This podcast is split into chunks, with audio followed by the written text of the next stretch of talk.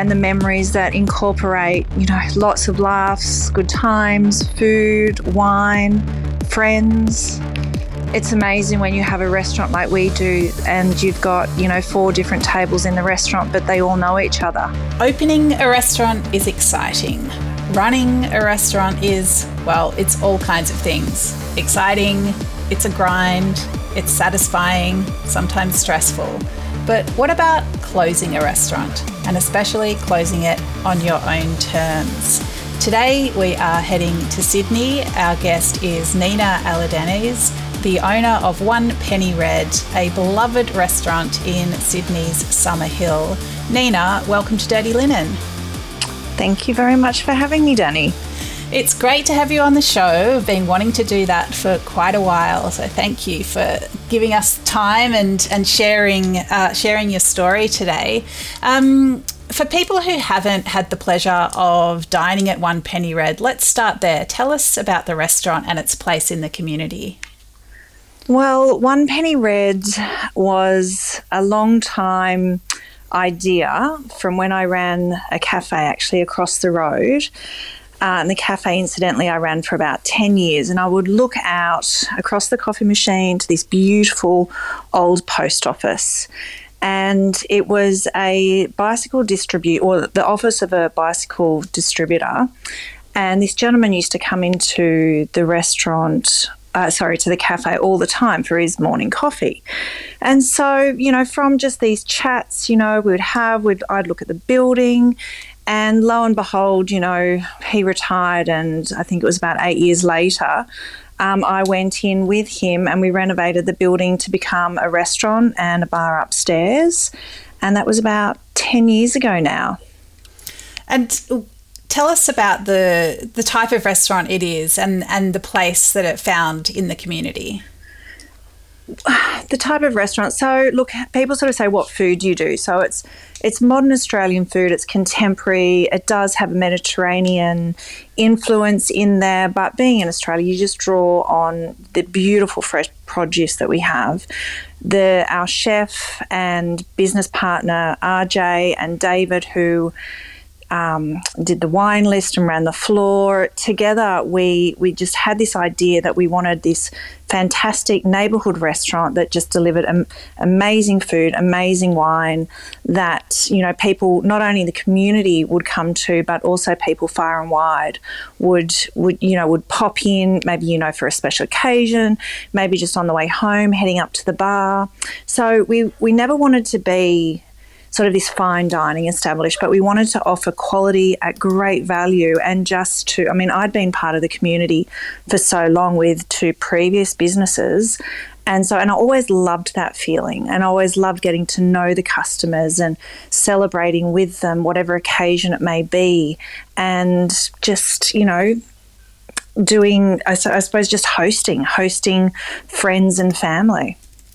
Yeah, beautiful. And so bring us up to date. Tell us about the decision you've made recently and how that came to be. We were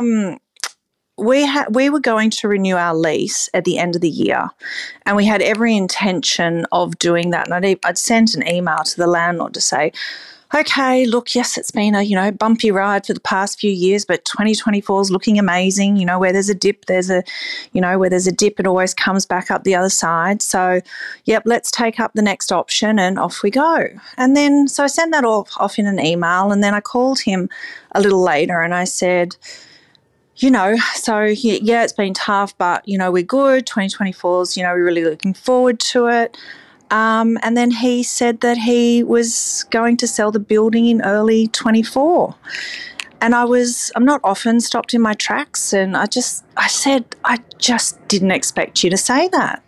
So very quickly after he said he was looking at selling the building, my brain just went very, very quickly to, you know what, I think we might be done too. You know, it's been amazing. It's been 10 years. Now, this is a huge amount of time in hospitality, in a restaurant, in the suburbs, and I just felt it was the right decision, and the right decision for multiple reasons. You know, it's been 10 years. We have young families. working nights does get harder as you get older. And, you know, we still love what we do, but we just saw it as a great option to wrap it up our way on our terms. And so that was only maybe 4 or 5 weeks ago. So we came up with very quickly again, we came up with a plan, okay, how are we going to do this? What are we going to do? And we just thought we really need to let people know as quickly as we can. So our first thought was for all of our staff and our team. And it's like, okay, well, we've got to tell the team. And so we decided that we'd tell the team on the Tuesday, and then we would have it prepared to go out to the media on the Thursday. So we told the team, and, you know, there's a few faces looking at us because we've got people who work with us who are on study visas, other sorts of visas. We have a key staff member who's worked with us since day one, and others who have worked with us for a really long time. So this is, not only is this huge for us, but it's very huge for our staff, saying, okay, well, we're wrapping up in 4 months. And our intent was to sort of say, okay, but we really want to do the next 4 months well and with everyone, but we understand everybody needs to process this and come to us and let us know your thoughts and how you're feeling. So this is maybe about 2 weeks ago now. And then the media went out, and instantly on the Thursday morning my phone started going bananas. And I was like, okay, right, well, that the article's come out. So I'm hearing from my aunts, from my dad I'd already told, and my mum obviously I told, but then I'm getting messages from regulars who obviously have my mobile number now because I've known them for years, and there's a lot of broken heart emojis coming through and a lot of tears, in, you know, emojis with tears. And then I was fielding phone calls, and then the emails started coming, and the bookings, I think it was the bookings again just went crazy. So, and then the messages on the bookings. So people are leaving us their stories about the important occasion or occasions that they've had with us and what the restaurant has meant to them. And it's about the memories we've created for these people. And yes, it's also about the food and it's the wine, but I'm just getting this sense that it's more than that. It is the community that One Penny Red has built up, our place in Summer Hill, what we've created, you know, for just, you know, so many people. And, yeah, it's been overwhelming and beautiful. And going out on our terms is great, but it's like we've now created this 16-week party that we've already started. It's so interesting, Nina. I mean, it just makes me think, like, you knew you were important to people. You know, you had people with so many regulars, staff that stick with you. Like, you knew that you were a great little restaurant, but did you know that there was going to be this outpouring? Did you know that you were really this special to your community? No, not at all, because we're always, you know, we work really hard, and, you know, we do lunches, we do dinners, we do events. We're very, very hands-on in the business. And, you know, and we get amazing feedback all the time, and we know people sort of, we have regulars, so, you know, people keep coming back, you know, you're doing the right thing. But, you know, we also have things that go wrong, and so we're always, you know, you're only as good as your last service, so we try, you know, every single service to make it great. And we understand people coming out for their special occasions, you know, it can be a lot of money for people, so we're really aware of that. But the response to us closing, it's never once made me think, oh, I want to change my mind, because as soon as we made the decision, we really, I mean, you know, you feel it, that it's right, but this is an incredible way to go out. And it's not just 10 years at One Penny Red, it's also the 10 years that I spent at Envy and the 6 years prior to that at Manor Restaurant. So for me, oh, I'm getting a bit emotional. It's like 23 years, And I've got customers that still come in from Manor back in 2000. So it is like a farewell. And I can't say I'm retiring because I'm far too young to retire, but it's a truly amazing way to go, and I'm very grateful that people feel this way. Yeah, well, you've created a scenario where they can't help but feel this way. So all credit to you. I mean, hospitality is always urgent. As you say, you're only as good as your last service. Do you think there is another way of doing things so that you can have these reinforcing feelings along the way, or do you think it could only be this way, where you make a big announcement, people are forced to consider the place of the restaurant in their lives, and then, you know, the outpouring comes from them and you know, lands with you? Oh, I don't know. I mean, I've never sort of closed a restaurant this way. I mean, I've had other businesses, but I've always sold them, and the process is you tell the staff literally the day before. The new owners come in, you work with them for 2 weeks and then you're gone. So it's a very traumatic way to exit something that you obviously are attached to and you've built up. I'm not sure, you know, you said before, were you expecting it to be this way? We're really surprised, but you do know what you're doing when you run a restaurant like this. You do know that you already have an impact on people, but I think this way people have the opportunity to really tell you, and they want you to tell you their stories too. And we've always been there to hear people's stories, and we've loved that. That is part of being a neighbourhood restaurant. Mm, yeah.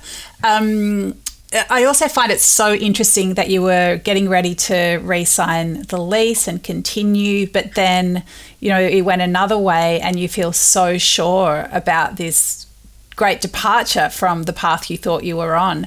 How do you make sense of that? Oh, I think you learn because of, you know, the last few years, everybody's had to make some big decisions very quickly. I mean, everything that people were invented with COVID. I mean, just look at what we've all done, whether you've had kids at school that they've had to learn differently. You know, no business operated normally during COVID. So I think we've become used to doing these changes. And it's always a little bit scary. You're always like, gosh, are we doing the right thing? You know, I mean, you get comfortable in what you're doing as well. So to take a leap to sort of say, well, I'm not going to do that anymore. I'm really going to turn things on their head and you know, and take a different path. But with us deciding to take a different path, we're obviously taking many other people on a different path too, and that's our team. And as I said, they were our first thought, and then after that there was, you know, all of our regulars and our customers. So they won't be coming for their, you know, their Wednesday night outing. They'll have to find another space. So there still is hope that when the building is sold, that somebody will come in and create another, you know, restaurant or bar there. And it will be different to what we do. And then that's great too, because change is always good. Can be a little bit frightening and scary, but it's always good. So there is hope that there still will be another neighbourhood restaurant at some point next year. And Nina, let's talk about your staff. Are most of them sticking with you for the 4-month party goodbye? Or, I mean, you would understand if they thought they should move to, you know, secure long-term opportunities. Yes, I would 100%. I would understand. But so far, everybody is still with us. And I think we've certainly picked up in covers, and so perhaps some people have been working a few more hours than normal, so they might not have even had time to look at other employment. But we're talking to them, you know, as we always do, and sort of say, how are you going? If you know, and we know that in January when we close, there'll still be a few weeks of tidying up and clearing up to do. But, you know, we've also been around the industry for a long time and, you know, we can certainly help people and recommend them to, you know, other friends who have restaurants. So I don't think anybody who's worked at One Penny Red's going to have a problem getting a role anywhere. But we certainly want to do the 16 weeks with the team that we have because they're amazing. Yeah, wonderful. And, you know, you mentioned small children and that family time that's so important but hard to get much of when you're running a busy restaurant. But how have you been managing that juggle and still are managing until you sell the restaurant or close the restaurant? Well, again, community. My mum, hugely. When the kids were little, we had au pairs. So up until COVID, we'd had au pairs for I think maybe 6 years. And I mean, gosh, that's a whole other podcast about childcare for shift workers and the cost of it. And, you know, it's not just hospitality workers, but it's nurses, it's flight attendants, anyone that does shift work. Childcare is so hard. So we had to opt for an au pair, and that was amazing, and it was great for the kids as well. But since COVID, the kids were a little bit older. We just got we had to be very organised, and, you know, we'd race home, pick the kids up, do something for dinner, and then race back to work, and then mum would stay with the kids and put them to bed. But the kids miss you too, and they need you when they're little. But for me, now that they're getting a little bit older, you know, you've got to be around when they want to talk to you. And if you're not here at night, you miss that. So I'm very aware that my kids are at a certain age, that's the two youngest, they're at a certain age that I really want to be available to them for, you know, those evenings when, you know, we need to talk about school, we need to do a school project. I mean, we've got a bake sale happening on Friday and I'm not quite sure at what point I'm going to be able to get those cupcakes done, but we'll make it happen. Oh my goodness, so much making it happen, I bet.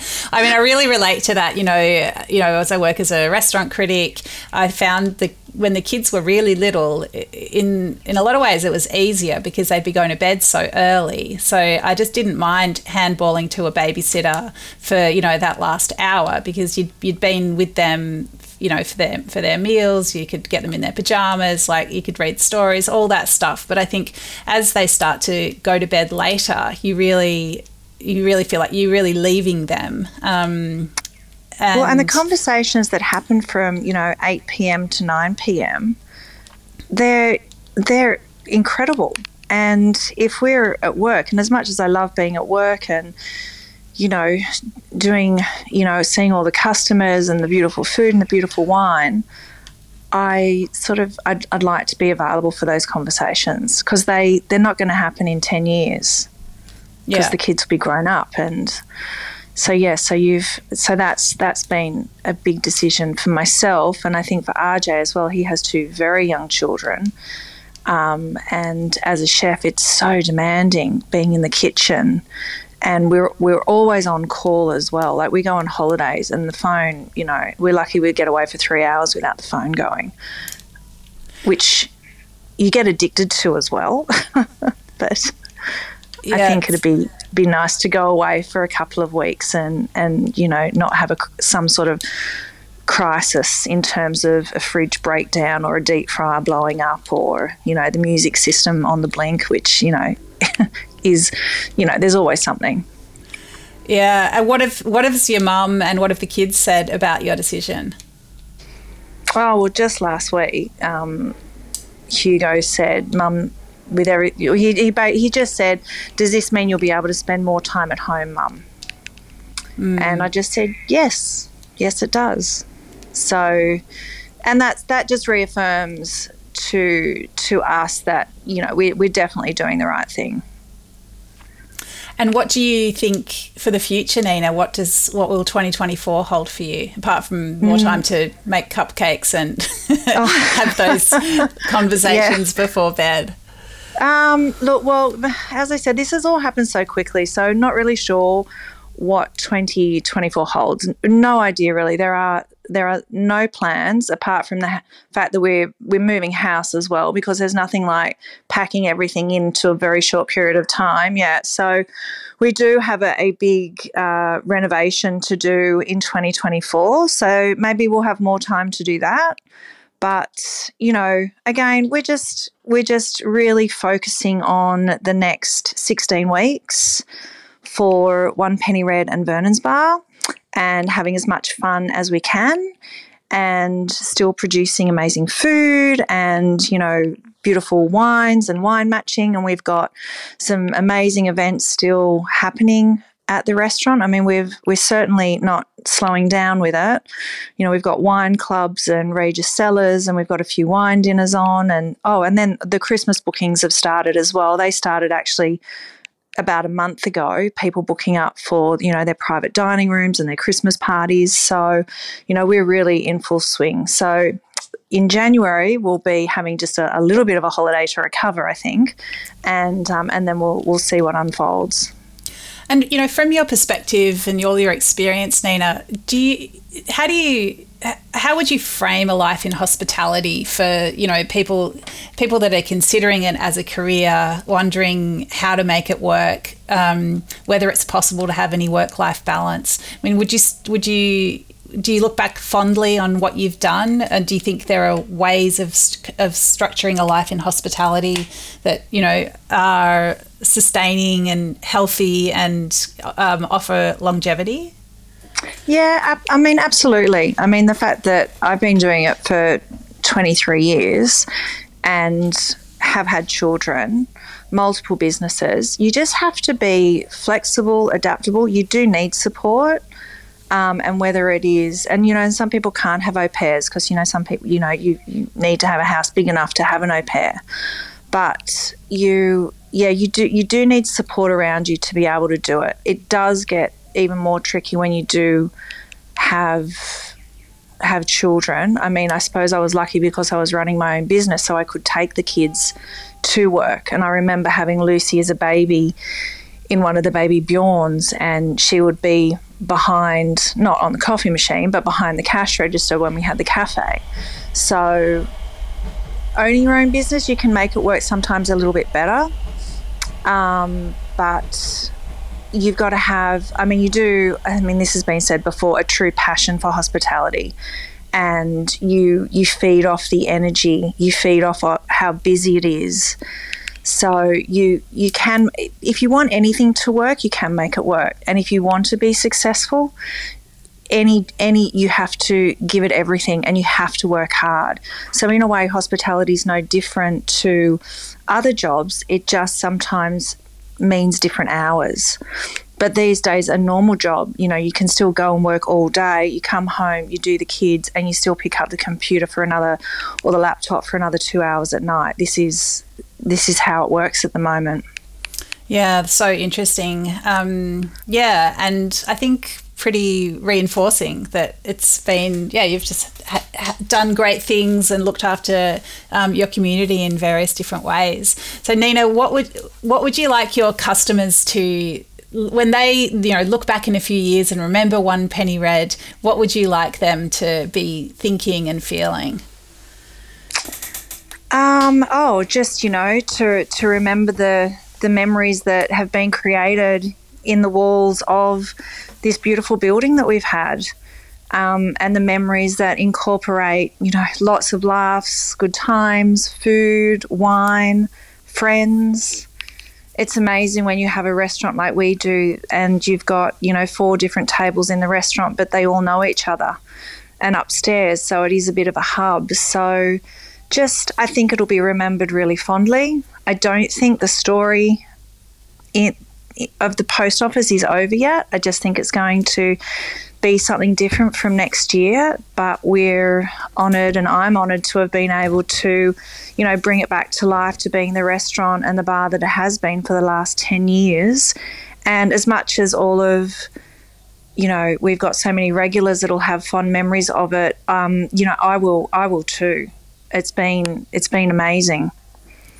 Wow, that's so great. Well, congratulations on what you've created for yourselves and for Summer Hill, and yeah, also for going out on your own terms, giving people a lead up, your staff and your customers. I think it's a really wonderful story. As much as, you know, you're getting the crying faces and the broken hearts on the emojis, I'm sure there's a few thumbs ups in amongst it.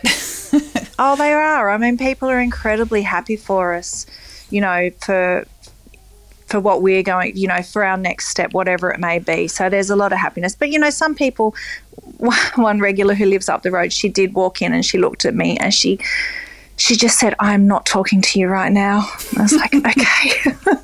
But by the, you know, a couple of hours later, and she'd had a glass of wine or something to it, she said, "I understand, I get it, but we're just going to miss everything about the place." So, you know, it is... I'm so excited for the next 16 weeks. I don't know how we'll be on New Year's Eve. I mean, apart from the fact that we'll be very busy, and which will be great, but I think it'll be smiles all around. We're really going out, you know, we just said on our terms, but in such a positive way. You know, it's just, I mean, I think it's also great for the community as well. We do get to have this, you know, really wonderful goodbye for everybody, and people are coming in not one last time but two last times, doing their Christmas party there, and you know it's really, really touching, and we're very grateful for, you know, all the feedback that we're getting from everybody. Oh, well, Nina, I'm very grateful to you for sharing your story with us today. Really appreciate you spending the time with the Dirty Linen crowd. All the best for the next few months. Yes, and if you find yourself up in Sydney, come and see us. Yeah, I'll might need to walk past a million regulars to try to find a table, but I'll see how I go. Thank you. Oh, there'll always be a spot. Thank you very much, Dani. Thanks for talking with me. Thanks. This is Dirty Linen, and I'm Dani Valent. We air the issues that the hospitality industry finds hard to talk about, hearing from different people with unique perspectives. We want to hear from you as well. If you have something that needs to be said about a topic, get in touch so we can include your perspective. Contact us at dirtylinen@deepintheweeds.com.au or hit us up on Insta @dirtylinenpodcast. We can't wait to hear from you.